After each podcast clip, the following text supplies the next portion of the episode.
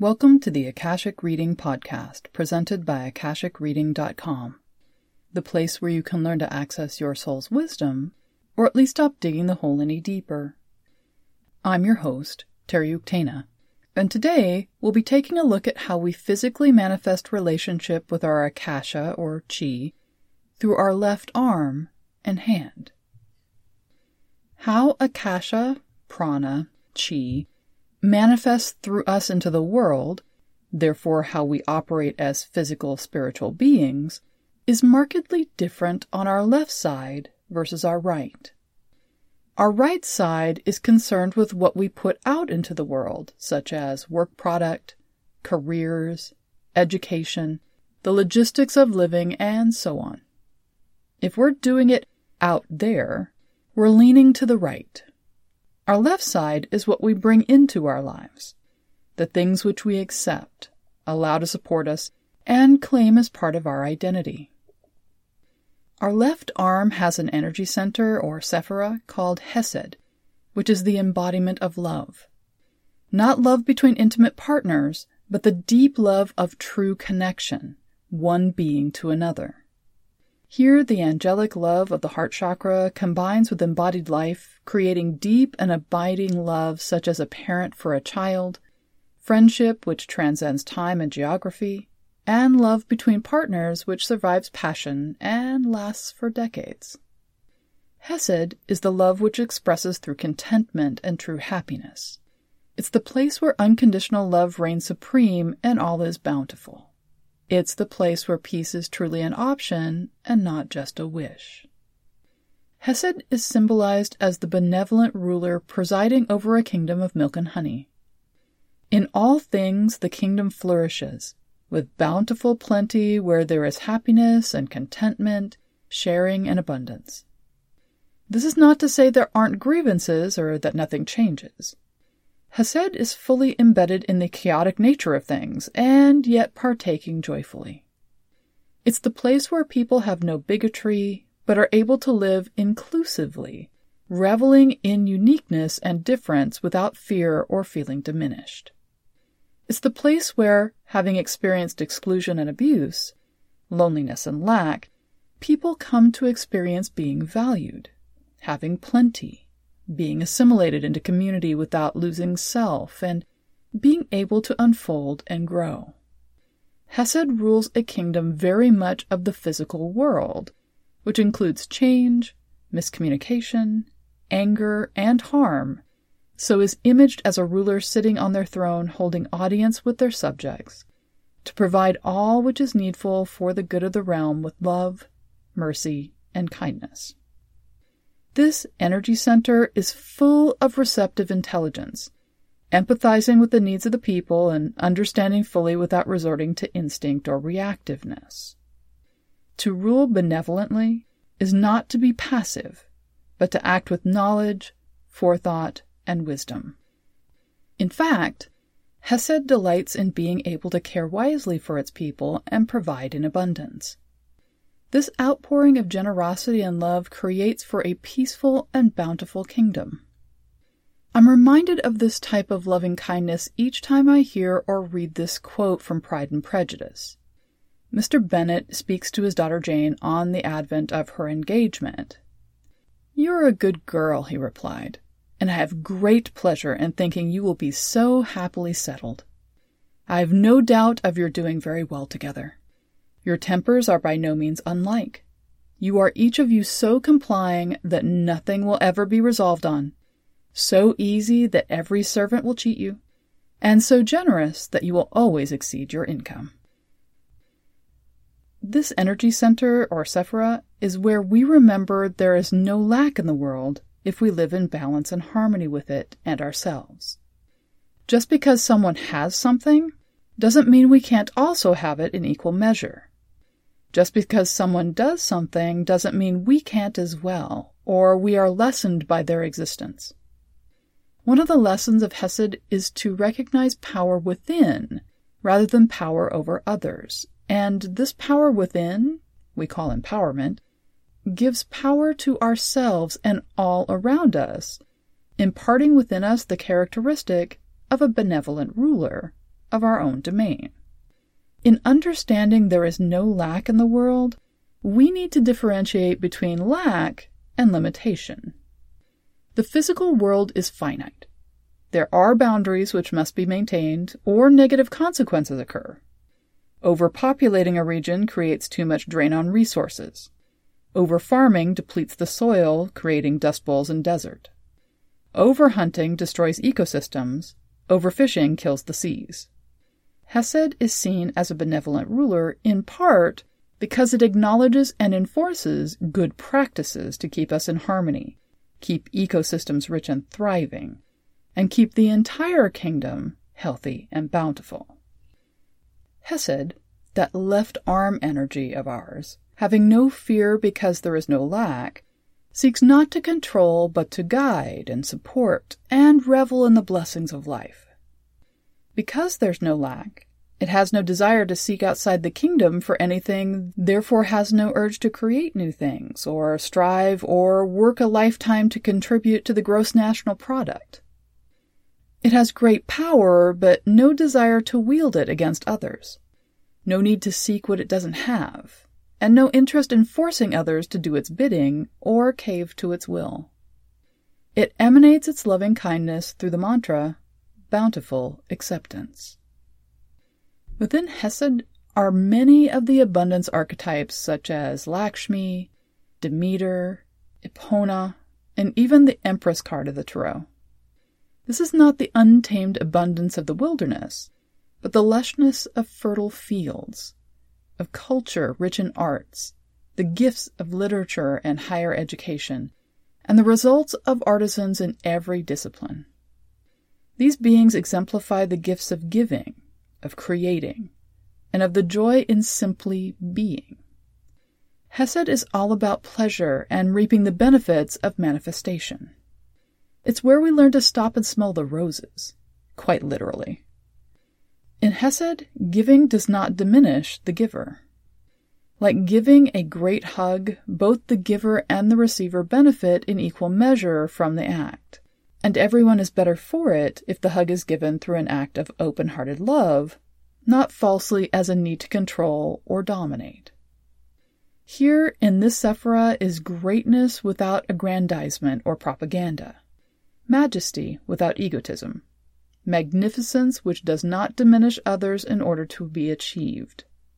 Here is bounty without sacrifice, love without loss, and pleasure without effort. Hence, it's one of the energy centers we embodied beings struggle with most. It's the place where we receive the bounty of the world with grace and gratitude if we can, but most of us can't. Hesed is receptive and has no urge to create or act, and yet it's not passive or less than any of the more active seeming energy centers. Here resides the understanding being present to self is an active practice, which must be tended with mindfulness, not as a tool to achieve in life, but in order to have a life at all. Here's the place where we recognize we cannot carry water in a closed fist, but rather must scoop it in a cupped palm. And here is the place where we learn to breathe in after breathing out. One of the most important lessons of Hesed is abundance is not earned in a mathematical interaction of work then reward, but is all around us if we would open ourselves, soften, and allow, accept, and enjoy. Here's the place where we can experience the truth about ourselves. We are worthy of all good things, of love, simply because we exist. We need not earn the privilege of living. Life is waiting for us at all times. This is one of the main focal points of the Hasidic life to honor the divine in everything, including the self, by having joy in doing, in being, in living. If we live without pleasure or happiness or delight in each task, in each moment, then we dishonor the divine spark, the piece of God within ourselves, in those around us, and in all things. Most of us live out of balance with ourselves and the world around us. just as the majority of us are highly dexterous with our right arm, while our left is clumsy, so we tend to favor and rely on the abilities of our minds and will to design and carve the world into the shape we want, building a life and working hard to achieve our goals. We struggle ineptly with the left hand. No offense to lefties who live in balance with themselves and struggle to wait while the rest of the world catches up to them. We struggle to receive the bounty of the world offered to us without cost, and go through awkward gratitude rituals and processes to remind ourselves of what we have already received. This is in part due to the fact our right hand and our left hand, Hesed, struggle with each other, like the horses of the chariot card, trying to pull in opposite directions. Along with being a benevolent ruler, Hesed is also an idealist. Receiving the energy of the right brain and combining it with the physical world inspires some of the best of our goals, aspirations, and role models. Mother Teresa exemplified this by providing for those who had none and striving to give wholehearted free service to the poorest of the poor. George Bush Sr. pointed us to the ideal of a brilliant diversity spread like stars, like a thousand points of light in a broad and peaceful sky. Gandhi, in word and deed, sought to live his ideas and bring them into being through peaceful protest and action. Because this type of idealism resides in the left arm, the concept of gurus resides there too. Living and espousing wisdom in idealistic terms, they help guide people to open themselves to a balanced life of bounty and inclusiveness and right relationship. If the guru is a benevolent ruler, then they themselves live in service to their people, practicing balance and humility, teaching their students how to rule themselves, doing what is best for all. If a guru is out of balance, then they can become too involved in the world indulging in activities for their own self gratification at the expense of others, such as Bhagwan Shree Rajneesh and his settlement in Oregon, Rajneeshpuram. Alternately, they might withdraw from the world, ignoring the physical and emotional consequences of their demands and forcing their people to strive for a perfection which is unattainable and detrimental to all around them, such as Jim Jones and Jonestown. Plato wrote at length of the philosopher king as the best type of ruler, the one who doesn't wish to rule, has no interest in power or politics, but feels such empathy for his fellow man and what is right that he accepts his election and rules benevolently. Hesed, being receptive, full of loving kindness and acceptance, is not all chocolate and champagne. To be receptive requires the kingdom to be unfortified. It's open, vulnerable, and undefended, forgiving and welcoming all. Hesed allows each of us to be open, welcoming, loving, and kind to those around us. This requires us to be vulnerable, which in a relationship is a good thing. However, due to disappointment, abuse, heartbreak, or simply lack of positive response from the external world over a long period of time, people isolate in order to protect themselves.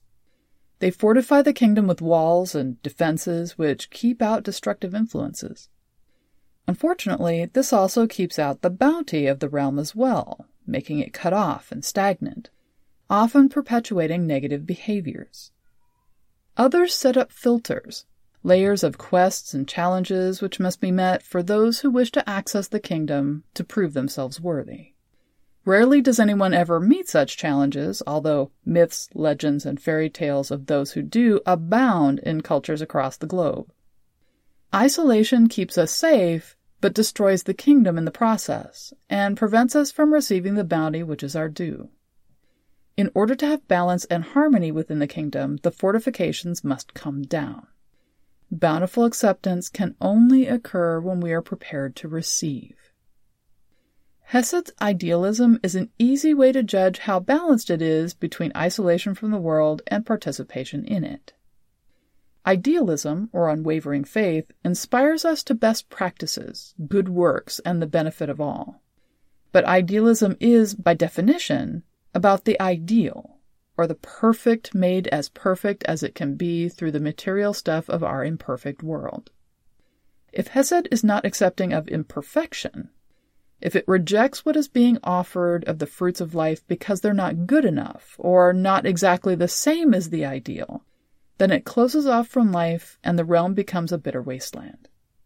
If, on the other hand, the ideals become lax, if there's no rejection of what harms and amelioration of what is not yet in harmony, if all is acceptable in any form, then life becomes a chaotic mess, like a stormy sea where Hesed is tossed with no sense of a direction. An abundant and fertile kingdom becomes a garbage field of broken bits and junk. Both of these extremes were exemplified in the 60s. Boundaries created by previous generations were thrown aside in an attempt to embrace a loving and bountiful world without understanding the consequences. Actions became disconnected from balance and harmony. Gurus became enamored with power. Therefore, abundant love and loving kindness became overwhelmed by need and lack, fear and abuse. The infinite was implemented without empathy for the finite nature of the world. At the same time, a great deal of good came from this cultural movement towards Hesed and continues today. This type of imbalance is not new or original with the 60s. It's one of the main themes of literature and some of our most enduring myths, including Romeo and Juliet. Idealism in conflict with reality, or teenagers versus the world, however you want to look at it, can cause us to reject what is offered and flourish in divisiveness. Hence, Tybalt and Mercutio are unable or unwilling to reconcile, which leads to their tragic acts, which destroy not only them, but their families. This is the backdrop of emotional imbalance too much passion with no restraint.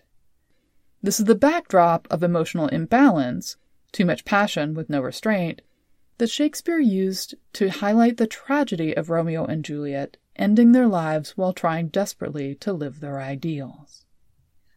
For each of us, and the process of manifestation, being skilled at working with our left hand helps us prepare to receive what we're creating, not in hopes and anticipation it might come to be, but in acceptance because it already exists, and we will participate in its bounty allowing ourselves to be aware of how we do or do not use our left hand can bring to light where we are keeping ourselves closed off, how we avoid being vulnerable, and point out where we can gently start shifting ourselves into a more balanced way of doing things. Cultivating a relationship with our left arm and hand can lead towards transformation in all aspects of our life, as Hesed helps us open both our hands accept what we receive, refuse with gratitude what does not serve, and prepare for further bounty. And that's all the time we have this week. Next week, we'll be working with the physical manifestation process and how putting our right foot forward on our path isn't just a metaphor. If you're interested in knowing more, check out my website, akashicreading.com. And if you're enjoying this podcast, please take a minute to show it some love on iTunes. Your comments are also appreciated. Thanks. Bye.